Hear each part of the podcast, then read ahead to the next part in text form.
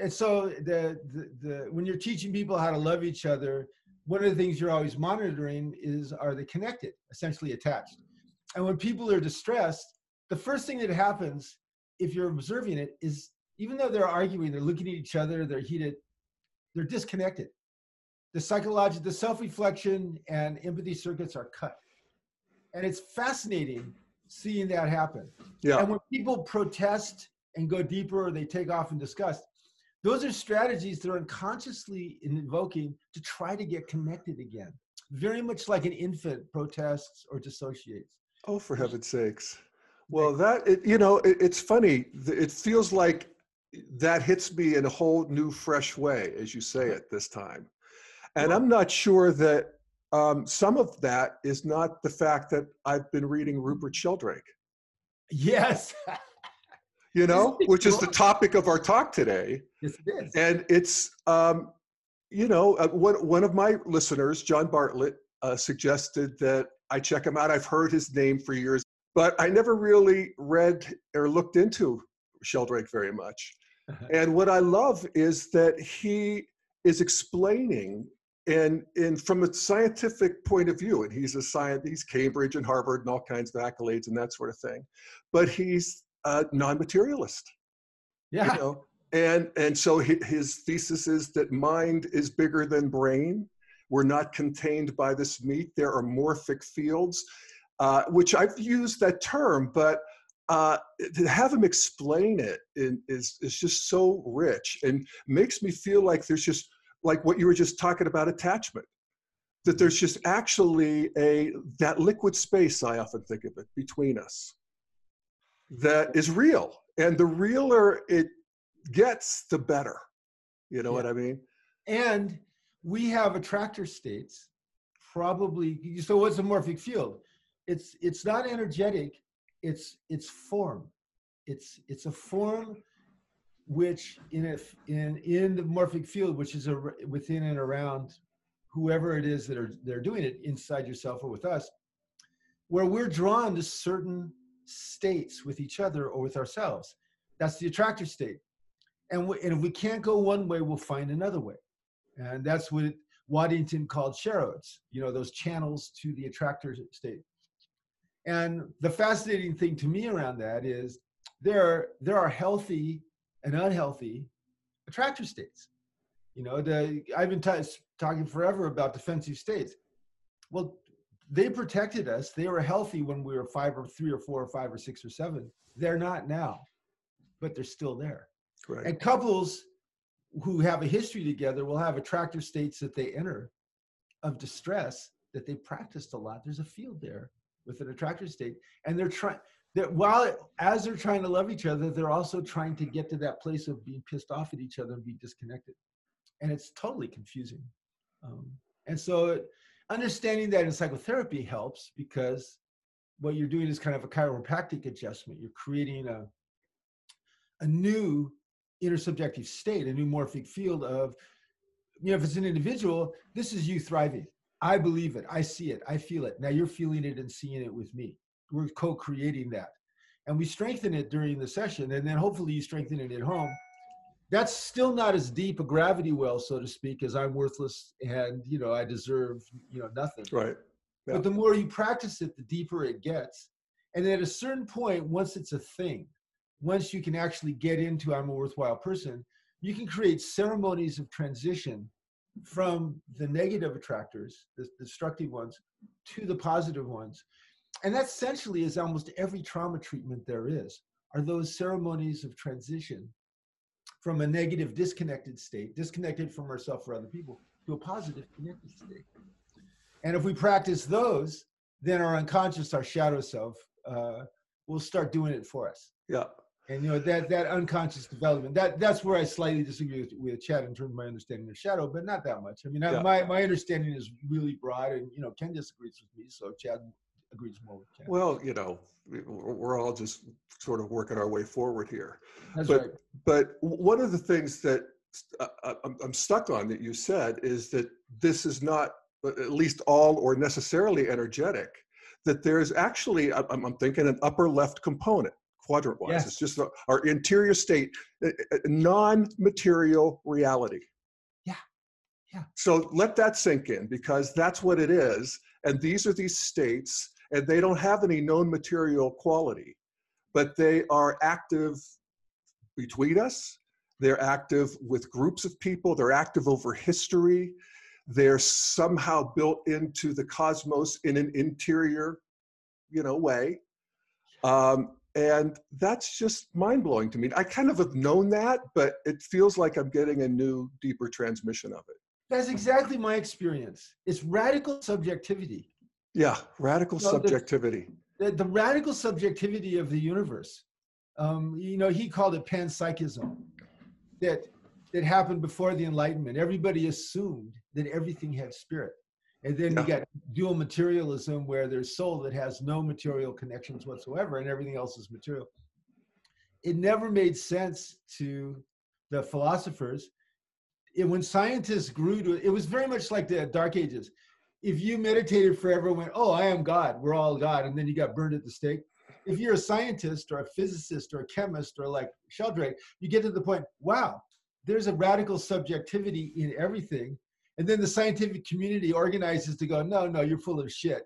Um, Yeah, the, Yeah. the most interesting example of that with with with Sheldrake, two of them were one having his TED Talk banned, yeah, And- and two Dawk- Dawkins, Mr. Selfish Gene, had a debate with him, and Sheldrake showed up to the debate and had sent Dawkins papers that had research about morphic morphic morphic fields and and morphic and morphic resonance. Okay, and so he said, "Well, have you read the stuff I sent you?" And Dawkins said, "No, you're just on my show for me to disagree with you." yeah, yeah, I would be so embarrassed yeah. Dawkins saying, "Oh, you sent me your material and I didn't read it." Yeah. Well, it turns out that this Sheldrake is, uh, he's a culture warrior, actually. He God sure bless is. him. Uh, but he's in the game against this, you know, what he considers to be reflexive skepticism Yeah, on the part of the media and the part of the scientific establishment in general. And I think that's true. And, you know, one of the other things he helps me to see, which is again something I know, and that is that rational rationality and um, you know the, the modern worldview is a worldview. It's not reality, and then we can talk about everything else and sort that all out in terms of that rea- of, of the worldview of, of materialism.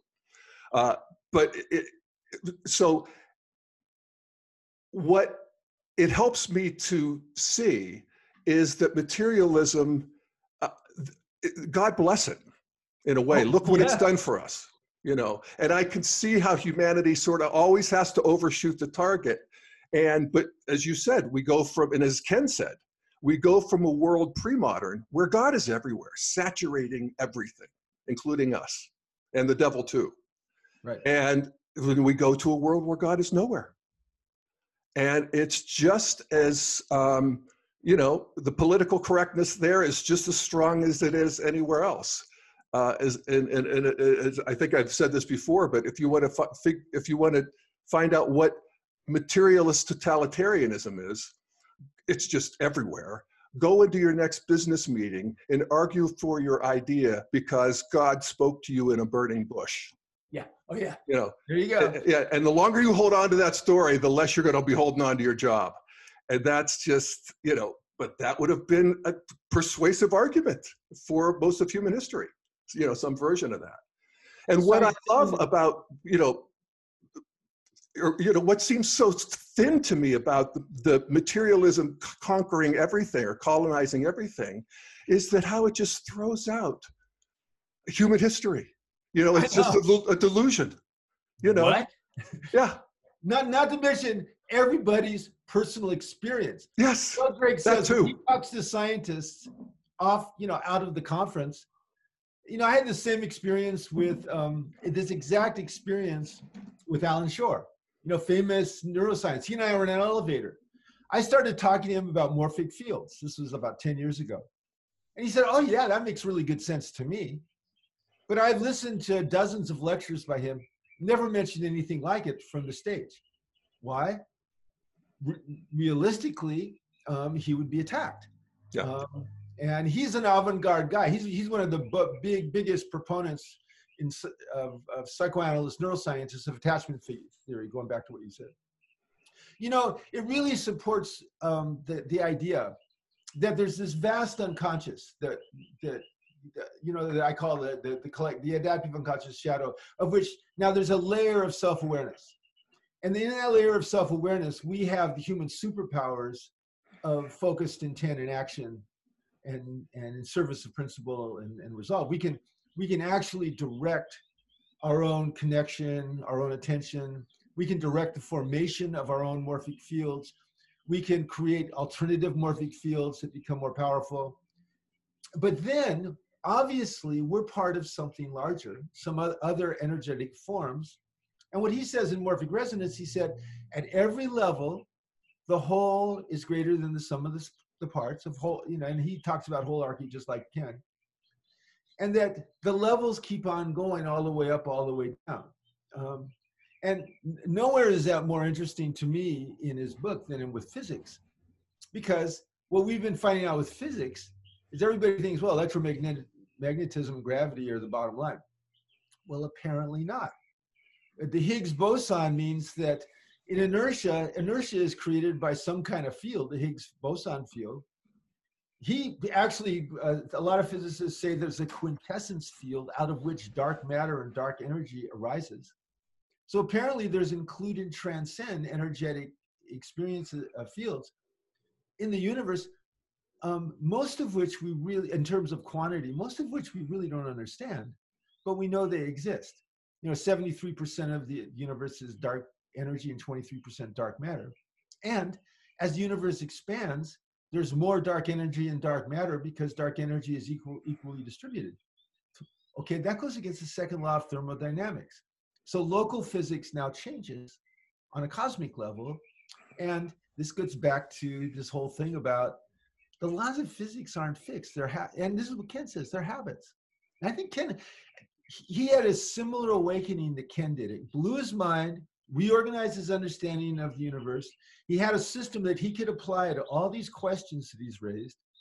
And, they we're had- talking about Rupert Sheldrake had, uh, uh, and and we're also talking about Ken Wilber. We- Ken Wilber, re- yeah. So keep that going. they had similar awakenings that then guided, gave them a mission where the rest of their, their careers, you see both of them doing the same thing. Ken explaining the universe and exploring the universe through the integral um, uh, uh, epistemology, you know, the meta theory. Sheldrake um, explaining the universe and exploring it through the concept of, of morphic resonance and morph- morphic fields. Um, both of, both of them very very similar, of course, Yep. but And, and both are mystics. both You- mystics. You know, I was looking at Sheldrake's uh, website. His new book is all about you know spiritual. Uh, uh, I, you know, I'm just, again, I'm just scratching the surface with this guy, but uh, you could see, you know, the, just the problem. I mean, I guess modernity had to wring all of the spiritual horseshit out of the system. You know, like nobody- wet rag. Yeah, and nobody can make claims without evidence, and extraordinary claims need extraordinary evidence, and I get that, uh, and I'm thank God for that. Uh, But it's time to broaden here, and you know, Sheldrake claims to have evidence that is just rejected by the the, the skeptics, and again, he's in the game as a culture warrior in a way I don't feel called to, but um, you know, I, I do. I've al- always argued for what Sheldrake's talking about, more from a spiritual perspective. It's yeah, like me too, too. And psychotherapy too. Yeah. Psychotherapy exactly. it's just that you know, there's a spiritual tradition. I've experienced it. it. I always had the sort of Carl Jung thing that I don't believe in God. I know God. Yeah. You know, I didn't always. I went through my militant atheist phase too. But you know, at some point you just get it or you don't, and then it just in in, getting it just illuminates your life so much. It Yeah. just brings so much clarity and, and, and life force to your life that you wouldn't give it away. You, you can't be talked out of it. And which is why when I read, I just read Sam Harris's Free Will. Mm-hmm. And oh yeah, yeah, it just sucks all the life out of the cosmos. I mean, I am sorry. I really have a problem with it. And I mean, no offense. I mean, he's contributing and he's teaching. I, I love him. And I, you know, one thing I, I like about teaching in Brazil is I speak f- from God all the time, and they love it. You know, everybody has their own felt experience. You know, we go there. The other world is something everybody is comfortable with. We do other world experiences. They're fine with it. When I'm talking about feeling God's pleasure when I'm doing the work, everybody knows what I'm. There's no. it, it's just very different. Very more psycho, psychotherapy in Brazil has no problem with spiritual stuff, and so I'm kind of a natural fit for for. I, I can see why they like my stuff so much. Yeah. You know, we're kind of, yeah. I'm a natural fit over there. Yeah. Well, I think that's arising in, I think there's a challenge to materialism that is really gaining a lot of force, even in the mainstream culture. Uh, and I, am happy to, you know, integrals at the forefront of that. Uh, yeah, as it has the idea of, you know, there's an interior two quadrants that are part of reality that materialism misses. Right. So so have, what? Hold on for a second. Okay. Somebody's doing a, a construction project next door. Well, how dare they? I apologize, Jeff. You'll have to edit this out. All good. You know, and that's it's funny when when Ken is dis, is dismissed sometimes in critiques. It's because he's, he's he has too much of a spiritual orientation. And I think one of the things that happens is Ken talks a lot about spirit because that's what's been underemphasized. In Yeah. Yeah. And you know, and talks about the intersubjective uh, influencing us. Uh, you know, the, the the whole concept of of every social holon is larger than the sum of its parts and is guided by a morphic field. It has attractor states and desires to go to those attractor states. Um, there is a black woman, I forget her name, uh, uh, who went to a Trump rally and she reported on it. And I found it utterly fascinating what she said. She said, first of all, everybody went out of their way to be nice to her. I mean, really nice. We're not racist. Second of all, it wasn't poor people.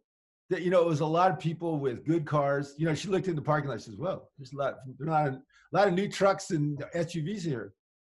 Thirdly, she said they really helped Trump talk. That that he would be kind of faltering and somebody in the audience would say, lock her up. And he'd start talking about Hillary. And somebody else would say, you know, the border wall. And he'd start talking about the border wall. That they were there basically reassuring themselves, we're nice, amber people. And we really understand what other people don't understand. That we're being threatened. And that and that the progressives don't really get us. They despise us and they don't realize we're being threatened and it reminded me what my conformist uh, uh, cousin once said. He said, when I was when I was talking to him about something and I was too persuasive, he said, "I understand us now, Keith." I said, "Oh, really?"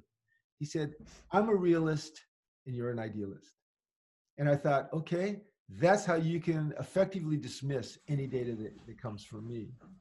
And that comes from what Beena and and uh, Suzanne, uh, Beena Sharma and Suzanne Cook-Greuter call the 3.5 level of development, the level right between three and four, where you think you're a scientist, but you have such confirmation bias that you're using your intelligence to block new data.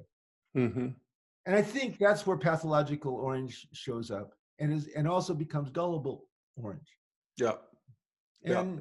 and I think there's fields associated with that that are accessed by the the groups and by leaders in the group, depending yeah. upon what their they're promoting. Well, you know, I think we've just witnessed a uh, stunning example of a morphic field happening in real time, which was uh, Joe Biden after South Carolina. I was thinking the same thing when I was listening to you and Terry yeah. and, uh, and Diane talk. I was thinking that just happened overnight. Yeah. No, there was an organization of the mind of the people who vote the Democratic primary, however you want to define them, that uh, where it all just made sense. It was all came clear. It's the thing to do. And not only did that happen, it happened in spades. Yeah. you know, you know, you know, and so that's, you know, th- this helps explain that because there's, there's a field and it's not energetic. It may also, it, it also is energetic.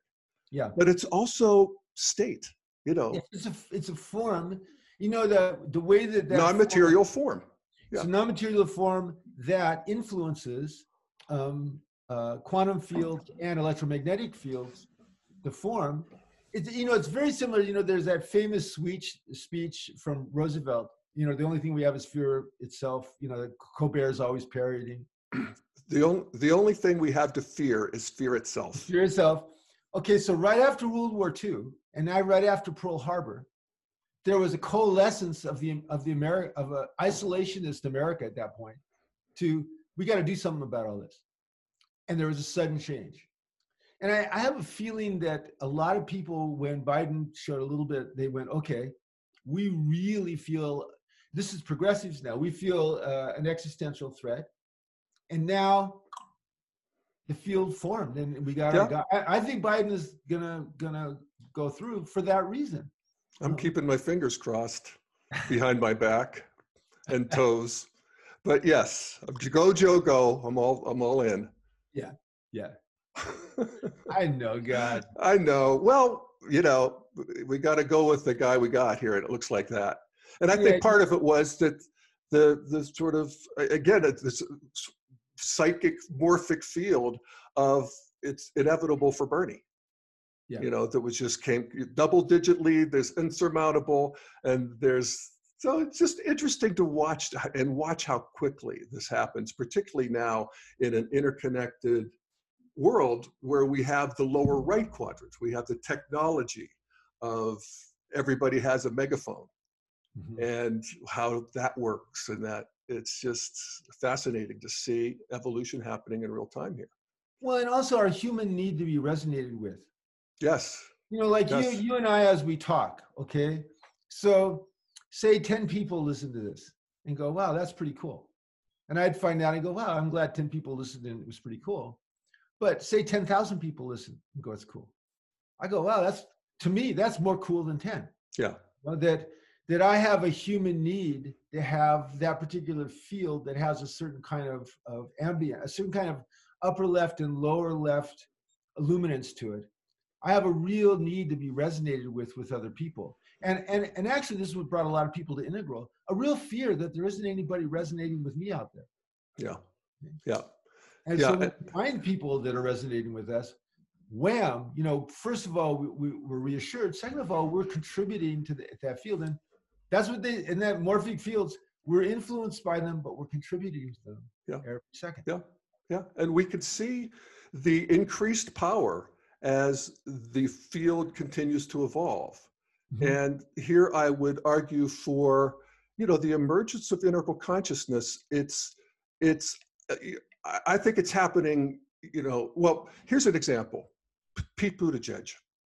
Love Pete, P- Pete Buttigieg, who's the, you know, gay mayor of a town of 100,000 in the Midwest. Also, the white Obama. Yeah, well, exactly. And then Obama, too. Mm-hmm. So, you know, I think we can both agree that these guys are functionally integral, you know, in really important ways. It's astonishing how the culture just drank them up, I love you know, that. And continues to. Obama's two term president, uh, Pete Buttigieg is a major national political figure just by being in some interviews and making integral sense. You know, That's- harmonizing, multi-perspectival, head and heart. You know, friend- heart. friend- friendly to reality. It's not that hard. I, I loved what he said about what he'd do about the Senate. I mean, I never heard anybody say that before. What these th- remind me? He said, they said, well, what do you do if, you know, Mitch McConnell is still stopping anything from happening in the Senate?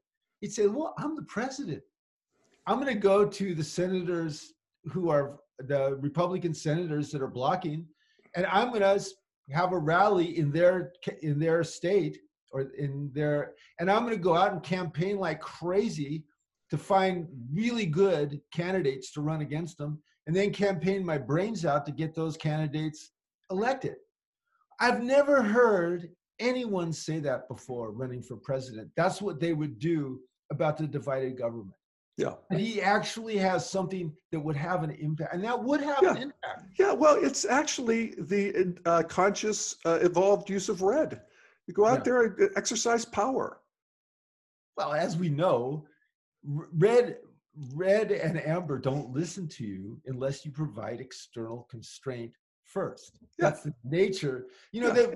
the, the morphic fields that is a little confusing to me. That that there are there are fields of morphic resonance that are destructive fields, and I think the way that it works is is you can't you have to objectify other people to do it.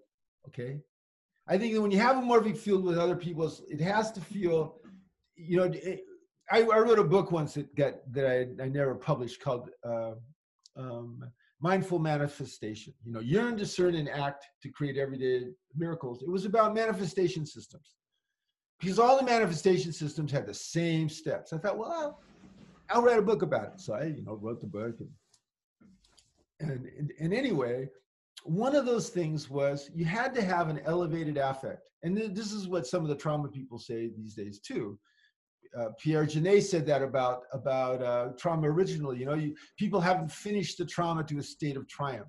Uh, Don Wood says, uh, or uh, Joe Dispenza says, you have a vision of what you want with an elevated affect. How do people have elevated affects when they're destructive fields? They they objectify other people. That's how they do it. So we're all good people. There's these objects on the other side that threaten us. We have to push against those objects or attack those objects. They're not people, they're objects. Right. And I think that's how you can maintain the integrity of that field. Um, now, if you're someone who's who's green or teal, you see that objectification and you have a moral reaction to it. And I think you do a teal, and I'm not so sure about green, uh. Keith. I mean, with, I mean, with, uh, uh, if my progressive friends demonize the right, so they're In a way- objectifying the right. absolutely. I mean, but that's built in in first tier. Uh, and, um, you know, there's eh, the one thing I would sort of counter a little bit is that Sure. the idea of a destructive force changes. I mean, every, it's like what your friend who went to the Trump rally noticed Yeah. is that these people actually want to be seen and to, to be good, not as a ruse, because they actually are good by their own lights. Yeah, they're and- not Machiavellian. Trump's Machiavellian. Yeah, yeah. Trump's red. These guys are amber, blue, whatever, tr- Yeah. traditional. So, uh, so, and, and destruction also is a, just a necessary creative force in evolution. That you know, if you're the one being destroyed, it ain't so great. But I would actually argue that part of the uh, morphic field after Obama, particularly, was like, okay, enough perspective taking already. It's like Chuck at about six o'clock in the evening. He's like, okay, I've had enough perspectives for the day, you know. Good And for so, Chuck. That's so that is a, healthy intimacy right there. Setting Yeah. a boundary for I for know, your fiveness. You know, I Jeff, know, I've had enough fiveness. Let's just you know watch TV and eat popcorn. You know, and have a good time. Okay, Yeah. please. yeah, Let's watch a movie. exactly. And I think there's something well, well, it's a little different, but the just the um, you know reaction to that with Trump, and that there's actually uh, when history when inter, integral history is written about Trump, well, notice that he's red and he's egocentric and he's all of the uh, authoritarian and all those things, but we'll also see that there was a healthy countering of the globalism, just that the mindset of orange and multi multicultural totalitarianism on in green that uh, was healthy and what was necessary to move us into integral. Not that we're not taking the best of both of those, all, actually all three of them forward. Yeah. But um, that it's not just the, the right, you know, they fight differently. There's, they have a less complex, you know, mental structure, but I don't know if, anyway, what, what do you think? Well, first of all, I agree. Second of all, I think the evidence of it is in the lack of actual physical violence in the world. Yeah. I mean, And, and in this country, and you compare country- compare this culture war with the one we had in the 60s and a lot less dead, lot fewer dead bodies Yeah, and compare that with the ones, but you know, Oh, as we oh, go back in history, please. there's more and more dead bodies. Okay, Yeah. less and less dead bodies. Yeah. And so, and so there are there's a morphic field of nonviolence now that kind of that kind of is around the globe, and even the people that do violence do it in a very limited fashion. I mean, Russia's allowing itself to really be be contained at, at Ukraine. They're not really pushing that. i know i And know I it's true I think that's a field, a, a human field of we're, we're really seeing people as more valuable.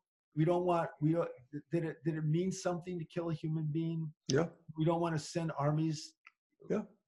And I, and so I think that's evidence of what you're describing. Yeah, and and part of it is the, a skin arising around the globe in really all countries, even the less developed countries, of modern people, a, a modern group of people who uh, get it and who want to be part of the world systems, and and of course the internet and all of that stuff, uh, and that is again, it's like materialism as a worldview. It thinks that it's the only thing, and there's a whole culture of people who are still ethnocentric and actually pre-modern. Oh yeah. They're pre-rational in their hearts. I mean, they they want to believe a big myth about their people and themselves, and they do actually. They do believe that, and they they're not going to go gently into that good night. Well, you know, Sheldrake's point is that a whole bunch of people who I self-identify as pure rational are doing exactly the same thing. Um, the, these 10 things that he mentions about that people just accept, like the laws of nature are immutable. Oh, really? So the speed of light changed by 20 meters a second, 20 kilometers a second in the 50s, and gravity changed 1.5%. Uh, well, I guess it's not immutable. I guess there's something weird going on. Um, there's no evidence that that we can find specific memories in the brain. Lots of evidence that there's fields, transtemporal fields, that that are accessed through switching centers in our brain, and that we change those fields when we change memories. Because a lot of evidence about changing memories. Almost all trauma work involves um, reactivating memories in a felt way and then reconsolidating them in a way that's more integrated. I mean, And you think that's happening outside the brain and body of the person being treated? I think that there's that there's a credible case being made by Sheldrake for an alternative explanation since we can't find a place in the brain where there are specific memories. We can find places in the brain that are associated with different sense organs. We can find places in the brain associated with trauma. Can't find a place in the brain associated with specific memories. Memories. And also, there's a lot of evidence that perception is is is is bidirectional. Um, Sheldrake did a lot of research with this. People know when they're being stared at. So that means that when you're looking at something, you're not just receiving, you're projecting. What are you projecting? Okay, what is that? I mean, what energy is that? Why can we rely on again and again and again? They did it with closed circuit TV.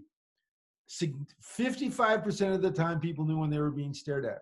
That is that is way statistically significant. That's one in a million statistically significant. That's not like the 5% level. So there's there are things happening that we don't understand that suggest energetic relationships between consciousness that that consciousness knows consciousness and feels it. Yeah. And that and that we affect what we what we perceive. Animals feel it when we look at them. Yeah.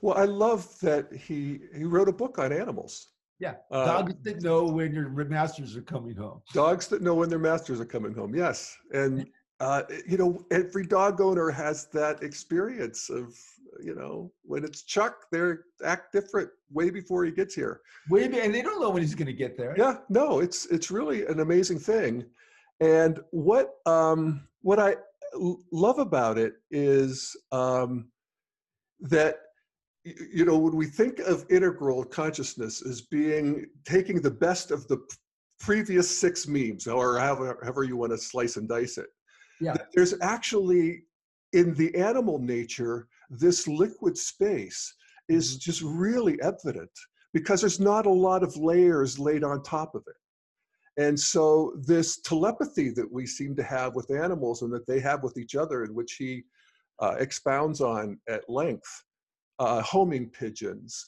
animals lactating when their uh, offspring are in trouble a mile away. Yeah. this kind of mothers doing that uh, that um, you know it just it, again it it enchants the world. He sees evolution as the interplay between habits and creativity. And so he sees animals as surrendered essentially to habits with, with some consciousness, some, with some self-aware consciousness.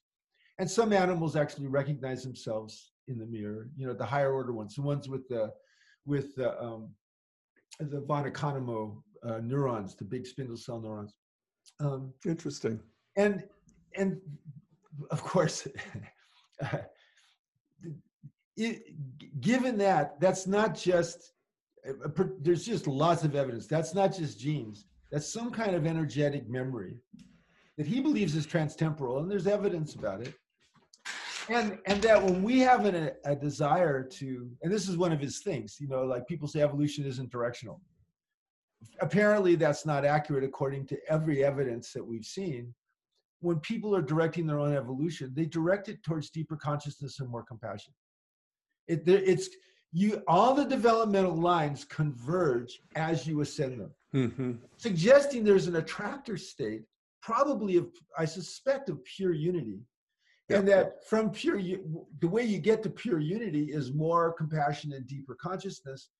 And the more we go there the stronger that state is because so many people over the years over human history have, have gone there with such joy yeah. such triumph yeah such love there's a field that's, that's drawing us. Absolutely. And, and, every seeker knows this. Yes. Every seeker knows I'm being drawn yes. by something. What is the omega yes. point, you know, that yes. Teilhard talked about.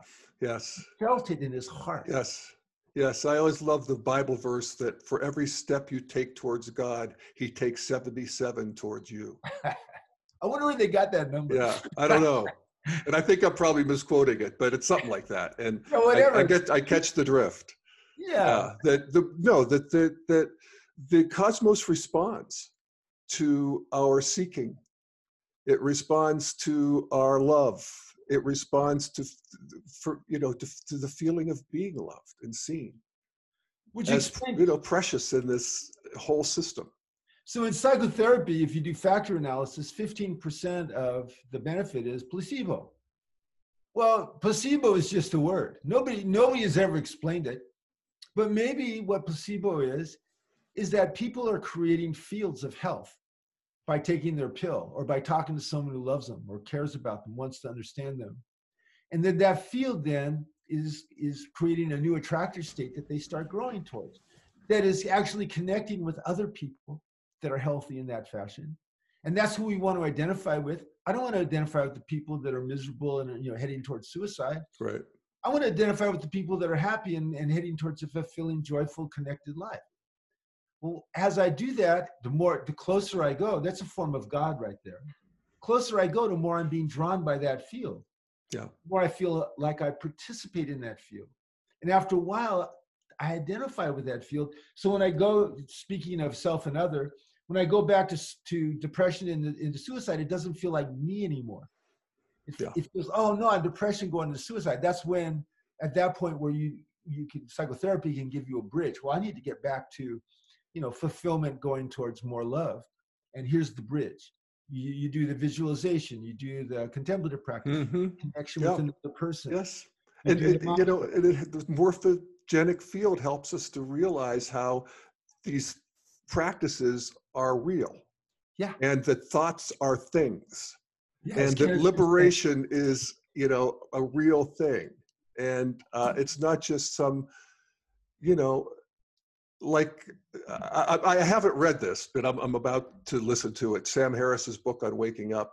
I'm just afraid he's going to disenchant the process of, of spiritual practice but we'll see well, yeah, partly I have a problem that my book on integral psychotherapy is called Waking Up. So, oh, you know, I'm bummed that you know he took my title. You know, it's like, come on, rat. Of course, yeah. there's a lot of books called Waking Up. So there, there yeah, I suppose so.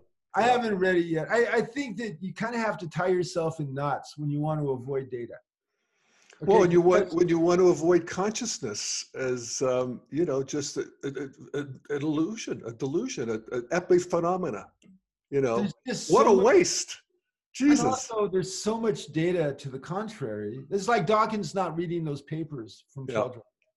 You know, one thing that, that Integral does for us is it creates a radical openness. And the radical openness isn't just means we receive everything. The radical openness is we notice things like me getting irritated at Sam for using the same title as my book.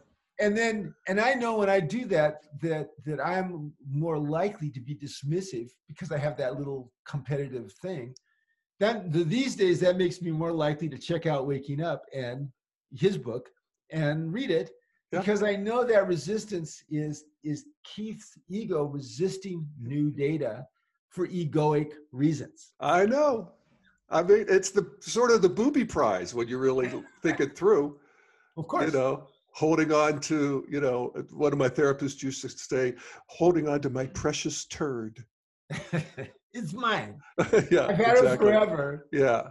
But no, you and and uh, actually this kind of resistance and having a reaction is a sign to look closer, not to, you know, uh, exactly uh, defend and uh, it's not always easy and i don't always do it but at least i know that that's the way to go well i think one of the things that integral psychotherapy does is the understanding that that development and seeking and everything is a lifelong process of personal evolution i was talking to a guy who's uh, you know a famous teacher in this area and uh, about about something that he was dealing with, some personal thing where he was kind of resisting going to the next level.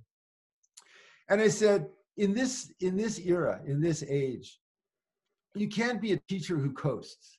You can't be like a Trump who says my my teaching is so great that I can rationalize, you know, me, you know, screwing up in other areas, or or, or a Maharishi, or you know, like uh, uh, uh you know, uh, um, you know, those guys. Okay, mm-hmm. okay you get you in previous ages in human history you could do that okay and the people who didn't Ramana Maharshi and stuff were extraordinary and people thought well they're just different types of people it wasn't that they were different types of people is that they there's a consciousness now of doesn't matter how great my transmission is i personally have a growth edge and and and if i don't attend to my growth edge my students might not suffer my clients might not suffer they might not feel it, but I'll suffer. And so if I want to be in integrity, I have to commit myself to that. And that means I have to deal with whatever's uncomfortable now. Uh, and and if I don't, I can feel myself being a hypocrite. I can yeah. feel myself diminishing, contracting and slowing down. And you know, you realize that enlightenment, I still have to wrap my head around this, but enlightenment's a verb. Yeah. It, it's not a noun, it's not a state, it's the process of continuing to become a, the next Jeff. Who Which is the field. Wants to come online. And I'm sure as a psychotherapist, what how helpful is that to know that there's this next person wants to come online sitting you know, in front of you. and that they're so that's happening under its own power. It's so helpful. It's you know, I've always I've always visualized people doing well. That was that's always been, you know, therapists are guides so they're and, and but also you know they're like car mechanics i mean i that, that was one of the things that i really like when you were talking when you were talking earlier with chad there are multiple functions that we do okay so so you know if i'm if i'm dealing with someone's trauma i'm kind of being partly partly a guide but also partly a car mechanic you know i'm reorganizing you know neurological things physiological things um, the idea that i'm also accessing and, and co-creating morphic fields. And these are not just morphic fields for this person and me. There are morphic fields of people happy and thriving and joyful and growing forever. Oh. That we access the more that we surrender to them. And then they help us. They contribute to us. They contribute. The morphic field of therapists wide open to helping people grow is a field that I contribute to and I'm nourished by. I'm not by myself there and my clients not by themselves and, and the couples aren't by themselves so that that sense of radical connectedness and energetically leaning towards the beautiful good and true and, all the data that supports it really helps organize and guide us as psychotherapists yes yes, yes. i mean it's it's one of the things that sheldrake uh, emphasized is the the uh, materialist a- attitude that the universe is meaningless yeah. But this is the opposite of what? that. It's like everything you're doing for you and your client is for you, you and your client, your client primarily, but it's also for the whole system. Yeah. You know, and for all of humanity. and, And for future humanity, for next humanity. and it's and it there's a you know I, i'm dedicated to supporting the evolution of consciousness that's kind of an organizing principle but it's kind of a mystery to me why i am i mean why Good why is question. that, Good why point. is that a sacred thing i don't know it is i know i have faith in it i have utter faith that supporting the evolution of consciousness is a beautiful good and hmm. true thing that it's a it, that it, it's a guide of my life purpose that makes perfect sense on every level to me but it's there, there's no rational reason why it's it's kind of a mystery it is. why that's such a great thing Yes. that's that's us listening you know resonating with an attractor state that we don't quite understand i Right. think Right. but but we know it's great you know, Yes. so we're yearning for it Yes. And know, we're when a- I- Wh- when i do my meditations you know when i get to the ninth chakra there's a couple of like figures that show up you know Krishna avalokiteshvara and i play with them. Um you know they came up in meditations. And on the far side of them i say well what where is your connection to the infinite? And they go we can't really explain that to you keith. But what we can say is the closer we get to you the more attached we are to physical reality you know, the more we enjoy sex and food, you know, and, and nature and play. We really like that. Okay. And I go, sure, you can do it through me anytime that you want. And I can feel them taking pleasure in, you know, sex and food and swimming and, and nature and healing and stuff. But then there's this other side of them that's connected to some mystery that that they understand and they guide me from. But it's they basically let me know your consciousness cannot comprehend this but you can be influenced by it. And you know, we're a bridge for you. And you, why are we a bridge for you? Well, it's not because our names were originally Krishna and Avalokiteshvara. I don't know where they came from, but you know, those are names I gave them because they're fields, they're energy that I'm resonating with. And the only way that I can understand them is then when they take form as some kind of individual consciousness. Beyond that, I'm sure they lose that, but it's they're real. You know, they're they're not like I'm not making them up. Um, or if I am, my relationship with them is like my relationship with you at this point. Ah, yeah. Well, hallelujah. Hallelujah. That's, beautifully said and transmitted, you know. And it's uh, just a, a wonderful example of how moving from materialism does not mean going back to great mythic, you know, religions and, and doctrines right. and dogmas. It's about the felt experience Mm-hmm. of, you know, opening to the enchantment of the world. You know, You know, Joseph Campbell said that. He said if you take all the myths as metaphors, in other words, people felt spirit and they felt the archetype. yes, They felt them and they knew they were real. And so what they did is they projected themselves into them. And then what they saw was what they projected, and, and it created a form of giants and, and, and the, the hero's journey and the, the Mhm. monsters. And the, okay, if you understand that those are metaphor for real phenomena that we can't understand except through metaphor, but but that we can feel and that Yeah. we yearn for. If you accept that, then the myth guide the myths guide us. yes. And Jung Yes. kind of did the same thing. Yes. Yeah, yeah. And, and, and instead of explaining them away as a delusion, evolutionarily potent because it helped us to form larger group bonds. Yeah, right. Jesus Christ. No, that's true, but I mean, uh, it's not- true, of course, but it's, it's, it's, it's, you know, half the story at best. Well, if you if you look back probably at your education, you know, you and I had great educations. I mean, I think. I mean, the the I had a lot of young uh, teachers. I had a lot of new schools. It was back at a time when um, there were a lot of skills that you had to learn: critical analysis, um, science, uh, grammar, all that kind of stuff. I look back at at at all those experiences, the thing that bothered me about it is at, at the time and and i look back and I, I see why when i was a teenager i rebelled against it went crazy. It was a field of of scientific materialism. You know my father was a biology teacher. I mean it was like there's no spirit keith?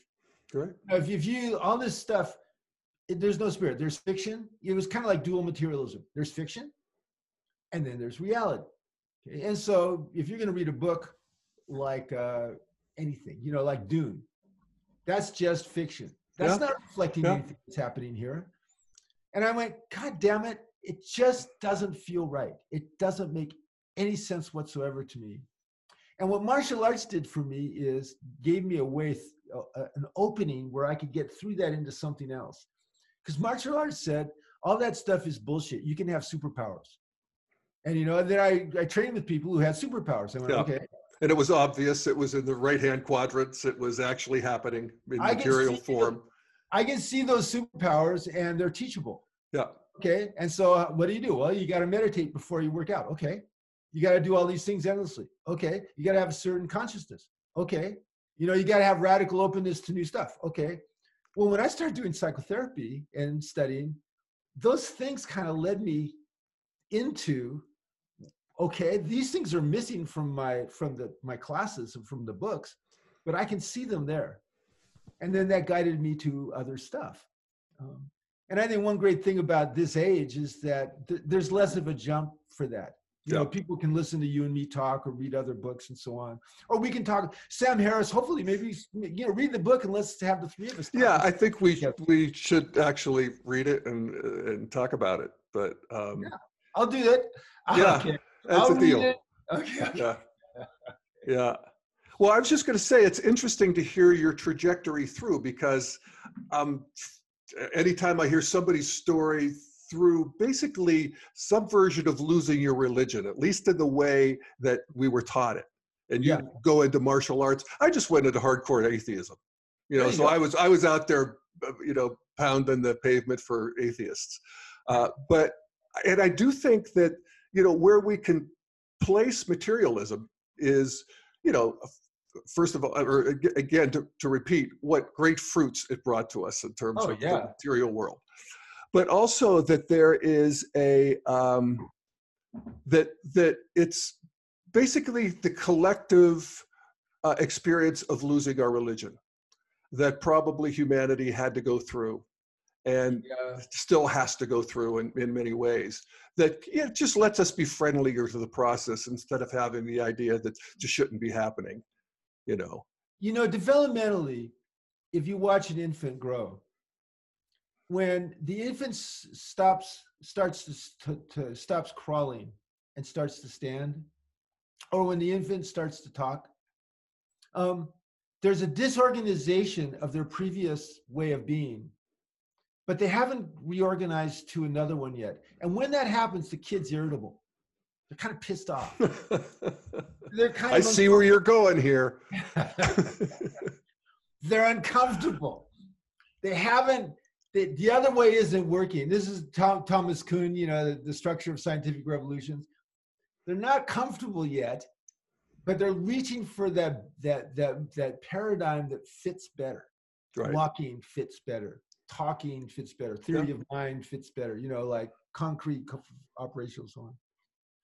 And I I think we're in a, we're in an, and you know maybe that that's the whole thing about ten percent yeah. Maybe when 10% of the population is integral, maybe there's a field that's robust enough that it starts really sucking in exit green people. Yeah. You know, I think it's I think it's real close in you know at the leading edge at least. Mm-hmm. I think Obama and Pete are two, my two examples I'm going to hold on to, uh, and and you know and just where I see it all over the place. I mean, they haven't heard of integral, but they are tired of the same old left right arguments and you know the, the polarity that exists. So well i'm very struck by how good people are when i talk to them yes absolutely. and I, and I when i see when i balance that against my reflective anger at uh, uh, uh, the conservative the super conservative agenda i go there you know there's me objectifying. There i'm just doing it I I feel generic anger. I'm not dealing with them as human beings. human beings. I, and, and it's it's fascinating to see it arise in me. That yeah, you know that too. anger and that that red thing. I want to. Me too. And and you know I I do know they need external constraint, but I also know that it has to be compassionate and and democratic. Yeah. Um, I just like in psychotherapy, you know, I'll be working with, and I see it most in couples couples are really cruel to each other when they get into their stuff. I mean, they're cruel, Jeff. they say really mean things. Oh, I mean, you know, they, you know, they just, you know, they're they're they're just being nasty to each other. They're trying not to be, and they are. Okay, and it's not because they're cruel, mean, sadistic people. Those people hardly ever make it in my office, and they don't stay in therapy. right. I mean, it's like, if you're a Why would I be here? if you're a real psychopath, what is Right. your motivation? Come see Keith unless it's court it's court ordered, and I don't Right. pick anybody who's court ordered. yeah, okay? fair enough. Okay. And so they're caught up in that, not wanting to do it. And just, and so as I see that, and I see that the inside they're doing that, basically trying to be loved by being cruel. I know. But that's that's just all of us. And, you know, and so I, I have the the great thing about being a therapist is I have the contract. You cannot do that. You cannot. You have to stop being cruel. And now you have now you have to understand there's a deeper message that you're trying to give. That's not a cruel message. It's a it's a request for love that is being couched in a in a in a in a in a, an attack. Sometimes a vile attack. Yeah. And now the, you need to apologize for that vile attack. But look, let's go for, with the request for love. Let's see if that can create Yeah. something. And quite often it can. Yeah. And then it happens. It's there. There's this little new state, little, you know, delicate little morphic field. It lasts maybe a minute or two. And then somebody says something and bam, they go back to the old attractor state, back to cruelty. And a lot of therapy is like catching that with in, with couples anyway, catching that and then making the adjustment, making the Yeah. adjustment, teaching. Yeah. Because otherwise, you're going to be feeding the cruel uh, morphic field. Exactly. And, and, and, and we could see that. It's just basic common sense. You say things that you can't take back. The other person heard them. I mean, there you are for the rest of your life. You've said that. Most of the main injuries that happen with couples are said two or three minutes into the argument when people are distorted. It's rarely the first couple of things. Interesting. Now, with individuals, they'll go into the "I'm worthless," you know, "Death looks good." Um, I, Well, I that's said- it's, it's one of the sort of collateral damage of materialism. Materialism again. That's is that- right. You know, the, I'm, there's no God. Um, I'm an accident of evolution, a hurtling through space on a rock. None of it means anything. Jesus Christ, I want to kill myself. You know. You know, one of the things, reason we all like the Enneagram, the Enneagram is based on the, the idea that there's nine flavors of connection to God that we've been blocked from. And that we put our personality in there to try to fill up those holes rather than reach through our personality to connect with God. And and th- why is the Enneagram so popular compared to all the other personality types? None of the other personality typology systems organizes itself around disconnection with God from Right. God. The That's- spirit, that's the spiritual found- dimension. That's the foundation of the Enneagram. The you know I'm an Enneatype six. Holy faith and whole and holy strength are the connections to God that I've been looking for my entire life.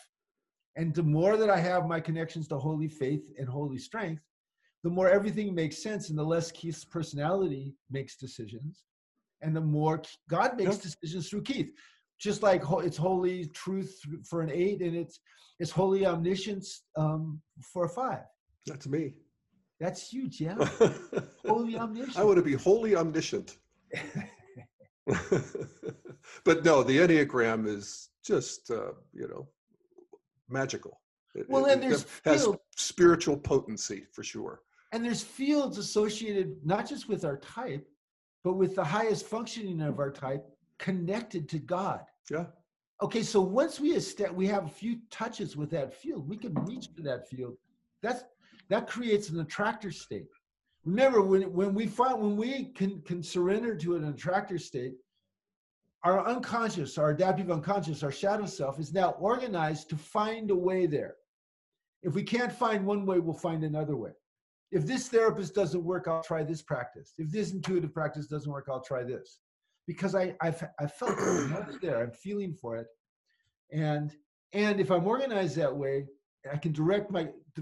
We're the only people that can do this. I can direct, you know, humans. We can direct our consciousness towards it, and the closer we get, the more connected we are with that field, and the more that field is supporting us on our journey. Yeah. Ah, wow. That's beautiful testimonial. And again, you know, with this Rupert Sheldrake, I feel like I've stumbled onto a vein of gold. And yeah, I'm, me I'm, too. yeah, I'm going to keep up with him and uh, check out a couple more of his books. And I encourage all our listeners to do the same and let us Yeah. know what you think. Watch his TED talk. Yeah, You watch his TED talk. Oh, that's an interesting cultural phenomena. And he's got that English Don thing, you know, Yeah. that wry sense of humor, Yeah, that erudite um, accent, you know, the impeccable uh, references and intelligence. yes. You know, Yes. like you, you look at that, there's just something so persuasive about that whole delivery. Yeah. Like, God, you know, like he could say almost anything and I would find it credible. You Yeah. know, given, and he was barefoot. That was Is that right? thing. Interesting. Well, you know, he was a he he went to the ashram in India as a young man, and he's got a whole spiritual path and practice. But the, the TED Talk, it, it's worth mentioning. It was, I think, 2013. I remember commenting on it at the time, but I had sort of forgotten about it. But he did a TED Talk on science set free, which Yes. is science set free from materialism, and it provoked the ire of some materialists, and they Ted uh, banned it, took it off the site. Right. It was like a Ted banned very controversial thing. And then there was all this blowback, and then they put it back. And there's this whole, you could check it out. Uh, uh, Rupert Sheldrake's banned TED Talk. And, and, And you can link to all kinds of things. It was very fascinating, just as a cultural phenomena to see. Sheldrake called the head of TED, right? I forget the guy's name, and talked to him, and the guy was just embarrassed.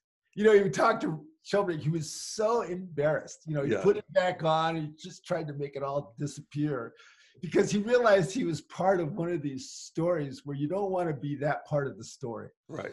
Where he was being the dick. in the Banning. story. Yeah. yeah. Banning You know, the Harvard, Cambridge, you know, biologist. Because a couple of, of scientism enthusiasts Yeah. gave him a hard time and he banned him without getting him you know without listening to him it was like you could just feel his chagrin Yeah. Yeah. he Yeah. says yeah. well, let's make it all giveaway no you're not banned anymore but sorry the story now exists it's too Yeah, good a story I know. Uh, you're you and me we're telling the story jeff Exactly. You know, it's the funny the funny the way we stumble our way forward. that's true All right. Well Well, anything else we need to put on the table here, Keith? No, I think you know that's that was the part of it. You know that that's that's the part of it that, that expanded my consciousness of this unexpectedly. Mm-hmm. And and I guess that's my old scientific materialism in me Yes, me that too. needed that hadn't stretched as far as it could stretch and got stretched farther Yes. by this. Exactly. Okay, folks. Well, I hope your consciousness was stretched by this conversation. And check out Rupert Sheldrake. Check out drkeithwitt.com and uh, my stuff's at thedailyevolver.com. See you next time.